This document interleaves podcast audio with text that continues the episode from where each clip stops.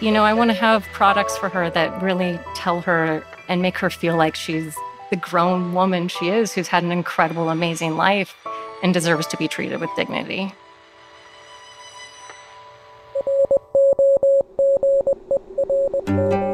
Hi, I'm Bobbi, a certified caregiving consultant and educator. I work one on one with family caregivers to help them find solutions to the often confusing, sometimes frustrating issues that come with a diagnosis of dementia.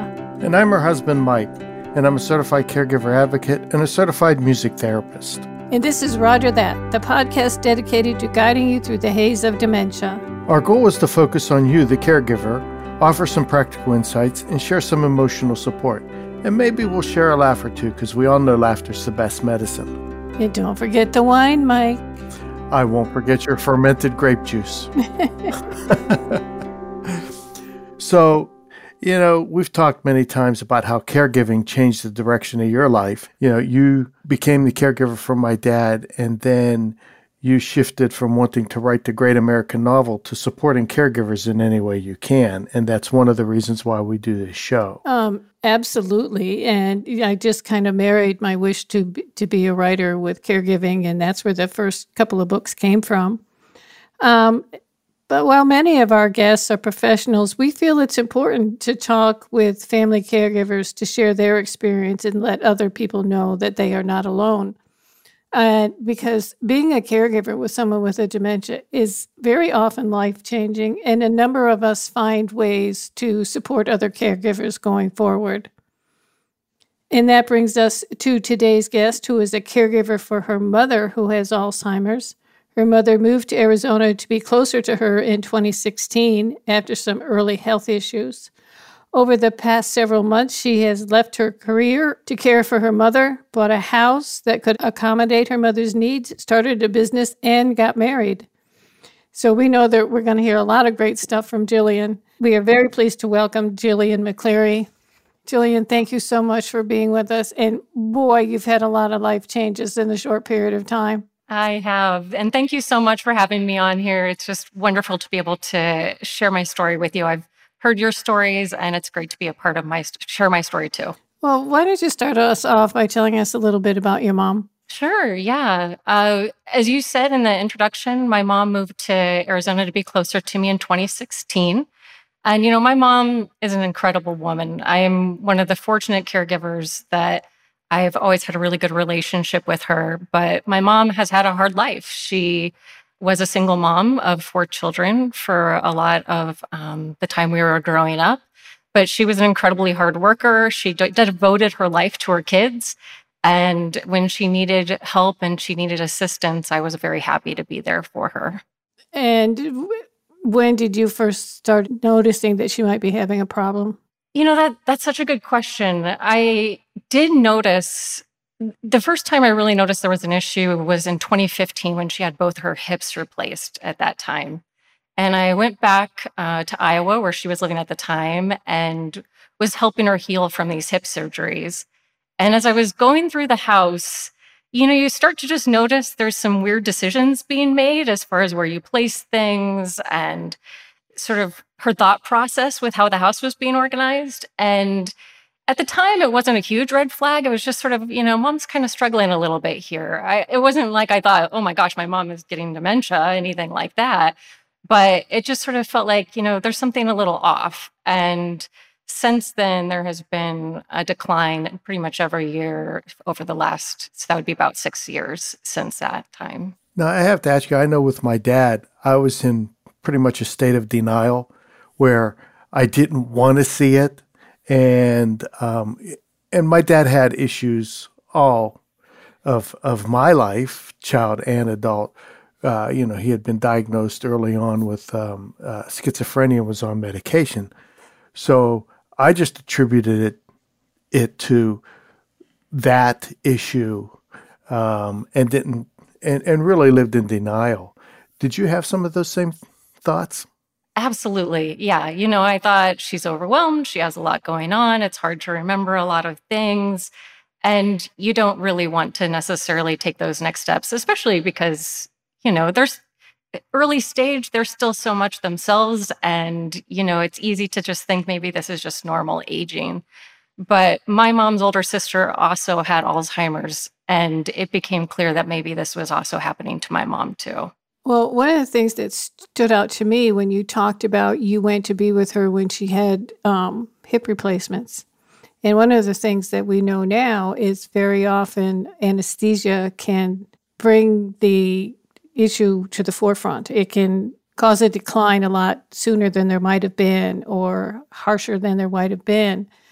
So even though she might have been having, you know, some very early signs, having these double surgeries could have very much contributed to what you were saying and what she was feeling as well. Yes, but you hit the nail on the head. I right after the surgeries, I talked to the doctors about her memory and about what was going on and they didn't mention what you just said. They instead said, you know, she's under a lot of stress from the surgeries and we just sort of need to give it time. This sometimes happens.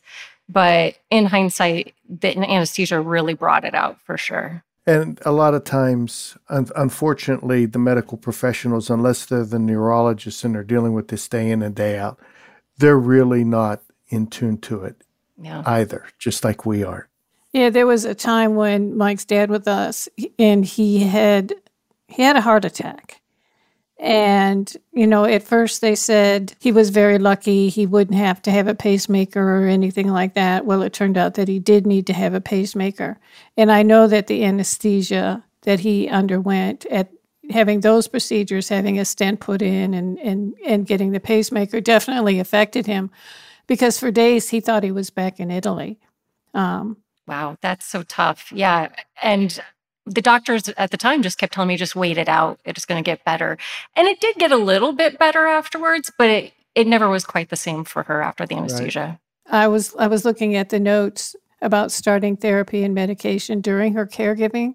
Yeah i would love to talk about that. It's not something people usually do want to talk about but for me i think it's really important that other caregivers know that they can reach out for help and to feel okay with that I mentioned you mentioned at the very beginning that I've had all these life changes really quickly in back to back order. And that's a lot to take on. And I actually, you know, foolishly thought I was handling it really well because I was still making it to work. I was still doing things on time. You know, I had this idea that in order to be depressed, you had to just be laying in bed all day. I had never heard of people like high functioning depression before. But, you know, the truth is, is I was having days where I would be driving to work and I would be thinking, maybe I'll get in a car accident. And that that's really dark. I wasn't necessarily wanting to be suicidal, but I just was looking, thinking how much of a relief it would be to get out of my responsibilities mm-hmm. today. Because it just felt too like too much. And I reached out to a therapist and I kind of thought, oh, they're going to say you're fine. I, that sounds so silly in hindsight, but I kind of thought mm-hmm. they would. I knew something was wrong, but I didn't think it was that bad. And I was lucky that I was able to use, you know, a Zoom type uh, session to talk with a therapist. And my very first session, they do an assessment with you for depression and anxiety. And I thought it was going really well. And then she spent the last five to 10 minutes saying, you have major depression. You need to get help. You need to pro- probably be on medication. And I cried and cried and cried. I was not ready to hear that truth from someone. But thank God for that therapist being so honest with me because I, you know, we hear all the time from people on your show caregiving is hard and you have everything else already hard in your life. It's not like everything outside of caregiving is just always perfect and hunky dory. And then you add caregiving on top of it. And I really did need help. And I did have a little bit of a stigma as far as starting medication and therapy. Just, I shouldn't have, but I did. And it was one of the best decisions that I've made for sure. What's what's the saying? It's okay to not be okay. Exactly. Exactly. Yeah. A lot of times caregivers get into trouble because they they can't admit or they don't even recognize that depression is involved in it. We were very much into it. And, you know, we often mention that we had tough times as a couple during that time. And it was Mike who said, We're depressed. Mm-hmm. Yeah, what the what the real um, glaring evidence was after my dad passed. Um, once we got everything settled with the estate and all that kind of good stuff, we actually went to Italy about a month after he passed, and we went to Italy in honor of him, and we were there for 23 days. And when we came home and we walked into the house, and we looked at around and went, "Wow, we didn't do this, we didn't do that, we didn't do the other thing. We just wallowed in our sorrow and our depression, if you will. And of course, in a matter of uh, a week or so, we had everything back up to snuff and we were going down that path. That trip to Italy was um, an amazing thing for us, therapeutic wise, that we didn't um, need to seek the professional help. But I think we would have if we hadn't gone to Italy. Yeah, no, that's huge to get a break like that because, especially when you are in the throes of caregiving, you're so focused on how the health of the person you're caring for is. You're not thinking mm-hmm. about your own health, let alone your mental health on top of mm-hmm. that. And so, Mike, that was a lot of awareness for you to even see that it was there because I'm glad I was woken up and realized how much of a problem I was having. And thank you so much for sharing it because other caregivers need to hear that. You know, um, through the consulting business I do, a lot of times the people that I'm caring for, I keep telling them I'm as concerned about you as I am about the person that you care in your care. And there's a lot of crying going on and a lot of support. And um, at least one of the people that I work with also works with a therapist on a regular basis. So putting this information out there and letting caregivers know it's it's okay, as Mike said, not to be okay. Now, talk to us about Love Lind. yeah, Lovelind. It, my mother's name is Linda, and I am starting a business because, like so many caregivers, I've noticed things that I wanted for my mom and wished were there weren't there as I've been part of this journey so far. And I'd like to create those products. And in honor of her, the business name is Lovelind. And really, it's it's simple things. You know, early in my mom's disease, um, she wanted to keep reading mystery books. And she loved mystery books. She kept going to the library, checking them out. And she was blaming everything else, you know, that it wasn't large print or that kind of stuff, but she couldn't finish a mystery book anymore. And I would like to just create even short mystery books that can be read in one sitting that she has dignity with. It makes it feel like it looks like a mystery book she knows. It follows the same patterns. And I'd like to put those kinds of things out there because it is shocking how much isn't there. I think, you know, I'm, I'm an elder millennial and I've been a little spoiled in that it kind of seems like there's always an answer for everything. You know, somebody's always inventing the latest technology. But with dementias, there's still a lot out there that people don't recognize the need for or just ha- hasn't been created yet. And so I'm hoping if I can make the process just easier for one other person, that would be amazing. Well, sadly enough, um, there's a whole lot more out there now than there was when we were in our caregiver journey. Um, and ours ended, uh, what, 13 years ago? 100%. So true. I can't even imagine. So, yeah, it's, uh, it, it's one of those things, but people like you coming on board and adding more and more and more is what makes the whole of the caregiving world a better, better place for the caregivers. So you talked about these many mysteries, which as as a writer to me is absolutely fascinating, um, because there always have been and there always will be storytellers, and the form that they're in isn't as much isn't as important as the story itself. So I think this is a great idea. Now, are these being written now or are you looking for resources to create these? How can we help? That's such a great question. I actually hired a researcher or a writer, excuse me, to write the first book, and it's going to be on Amazon within the next month. Just put it out there and see if anyone else could use something like this. And yeah, I, am definitely looking for other people who would be interested in writing short stories. I bought books from my mom early on that were designed for individuals living with dementia. And they never had the plot that she was used to or you know they would be lovely but didn't quite hold her attention and so i'd like to have things they can still be short and sweet but have that feel you know when you end a chapter you want the next chapter to kind mm-hmm. of leave you mm-hmm. hanging with a mystery mm-hmm. book and so that same kind of format just much shorter is there anything else any other products in Lovelind that you'd like to share with us and our listeners because we're fascinated Thank you so much for asking. Yeah. You know, another thing that I had to create for my mom that I thought would be easy is early on we had to label all of her cupboards. And I'm guessing a lot of people have to do this, but you know, it's actually never come up in any of my caregiving support groups or anything. And she was very embarrassed having her labels, having labels on the outside of her cupboard. So if you can imagine, it said bowls and, you know, utensils and that kind of stuff. And she she didn't like it when people came over to see that she needed those reminders to tell her what was behind the door.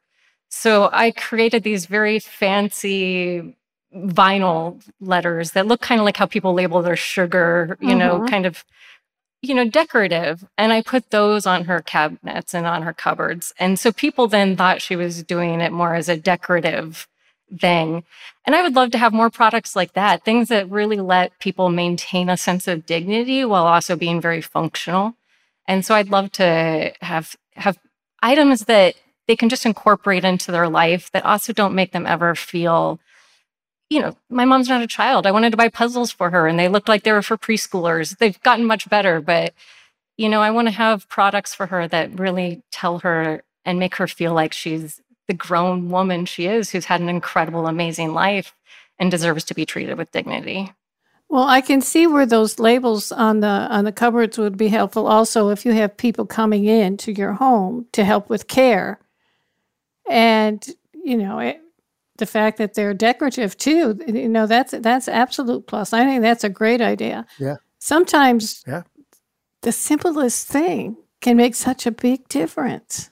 It's it's true. And I kept thinking I'd go on Amazon and find it. And I maybe they do exist. That's the other thing is, you know, I've been really trying to get active on social media because you become a caregiver and you don't know what you don't know. And it's amazing the resources that are out there, but when you're so busy, it's tough to find them and you it's hard to even know where to start. So I've been really trying to network more with other caregivers and trying to learn from them so that I can even know what's there. Mm-hmm. So, do you uh, participate in this uh, dementia care support group? I do. Yeah, it's actually oh, good. It's actually good. kind of funny how I started with that because, you know, I didn't label myself as a caregiver, even though I now say I've been caring for my mom since 2016. You know, I was in my mid 30s, and the word caregiver to me gosh, this is going to sound, it just sounded like an older adult, not mm-hmm. somebody in their 30s being a caregiver. Mm-hmm. And one of my colleagues at work came up to me and said, you know, the, you know, our workplace offers a caregiver support group. And I thought, well, that that's not me. you know, yeah. are you talking to me? Yes, I care for my mom. I help her out, but I had never applied that word to myself. And I think, especially um, for, you know, I see a lot of people in their 20s starting to do caregiving. Until you apply that word, it's hard to even know where to look for help. And so, yeah. I don't know how how to get that out there, but I am so grateful. I went to that first support group thinking I wasn't a caregiver, kind of feeling like a fraud there because you know my mom didn't live with me at the time. And I, again, another time, I just cried and cried after I left because I felt this connection with everybody there and to feel heard and to hear similar stories. I have I've always tried to seek out groups ever since then. And and that you're not alone. Exactly. Not alone. One of the things that we try to teach people is caregiving isn't location based. There are many, you know, distance caregivers, and there are so many of those who, for whatever reason, cannot take care of their person at home. And there's there's no wrong answer, whatever works for your family. Um, but there is that disconnect between younger people and caregiving, which makes it it's hard to convince them that you need to know about this stuff and you need to know where to find the answers because yes you are young but we're all fine until we're not. And with young onset growing at the rate that it's going chances are it's going to affect your family a lot sooner than you think it will. Yeah, you're 100% right. And I, I see that more and more often there's caregiver support groups for millennials. And I think that's so important. And to hear the word caregiving, because even if you are trying to find resources, you almost have to type the word caregiving into Google to find them, right? Mm-hmm. And so it's it's a word that I hope people are going to start hearing, and I hope that I can maybe get someone else to realize they're a caregiver. I'm so grateful to my colleague who encouraged me to go to the support group. I think when we started down this path, we did not think of ourselves as caregivers. We thought a family member needs support, and this is what you do. 100%. Mike's, Mike's mom had passed away. We knew that his dad would not be able to live on his own. What's going to happen? Well, he's coming to live with us. That's what you do. We didn't think about it as being a caregiver. We just thought about it as being a family member. And that's what we thought it was going to be. He was going to live with us. Yeah. As opposed to taking care of him, provide a roof, food, have some chat every now and again. But no, we totally got entrenched. Bobbi really got entrenched. I had that pesky day job, and uh, she was 24 7. God bless her. Well, at first, you know, he was feeling guilty. And, you know, I, when I left my job and I said, Oh, yeah, feel bad for me. In the morning, I'll help him, you know, get his medications, make sure he eats. Um, and then I'm going to sit on the deck with my newspaper and drink a cup of tea. little or or or grape juice. not in the morning. it's five o'clock somewhere. Yeah. I think a lot of people think that that's what caregiving is, and it's unfortunate. Yeah. You know, when I just quit my job recently, I think there were a few people who were who were kind of like, "What are you going to do?" And I'm thinking, "What do you mean? What am I going to do? There's there's plenty to do." But there is a misconception for sure. Oh, I. What are you going to do all day? Our daughter was worried about me. You know, my my social interaction I got from going to work was going to go away, and and some of that isolation you began to feel, but there was no worry at all about what I was going to do all day. exactly. and unfortunately, some people think of it as, oh, you get to stay home, you don't have to work. There's a great deal of work involved in, in being a caregiver, even if it's, you know, your person under your care is in a care home or in a hospital. There's a great deal to do regardless. And then you have the emotional effect. And we've already talked about the depression that comes along with it. Yeah. Caregivers need our support as much as we can possibly give them. And there's really nothing really in place now to protect those who are caring for others from the collateral damage of the work that they're doing. Yeah, it's tough. And as you said, I, I'm a product of somebody who's encountering this 13 years after you were going through it. And there's still more out there, but it's not enough for caregivers. We're not getting enough support and it's not understood. So thank you for spreading the message. And, you know, I, I will just also quickly add I, I took care of my grandfather when I was in high school. He had a brain tumor and had very similar symptoms to dementia. And I think that may have played a role too. I just always felt like we cared for a family member. It wasn't necessarily caregiving. We right. moved in with him and took care of him and and that's important, but it's also important to make sure you get you understand the label and the role so that you know what resources to look for. So what's coming up with Lovelind? uh, my first two books will be out in the next month, and I hope to also you know, start some other products that I are in the works, like the labels. Those should be next. And I hope I can help at least one other caregiver. That would certainly be the hope. I'm so grateful to all the caregivers that have come before me and helped me to where I am. And hopefully I can do the same for everybody else. Well, I would ask you to keep in touch with us when, as you have new products because we're working with with caregivers and their families all the time. And if there's something out there that we can pass on and let them know where to find it, we would be we would love to do that. Thank you. That's incredible. Thank you. So, Jillian, it's been an absolute joy having you on. You're such a delight.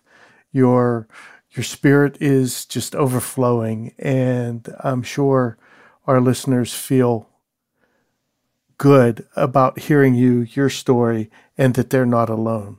So thank you for that. Thank you. And I'm sure that your mom and all the other people who are affected by the work that you do appreciate you and what you're doing. Thank you so much for being on our show. Thanks, Mike and Bobbi. You can find more information about Jillian and links to the Lovelind website on our show website at rodgerthat.show. This has been Rodger That. I'm Bobbi. And I'm Mike. And we are dedicated to guiding you through the haze of dementia.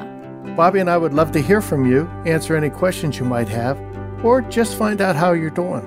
Please connect with us on our Rodger That Facebook and Twitter. To find out more about us, head over to rodgerthat.show. That's Rodger, R O D G E R, that dot show.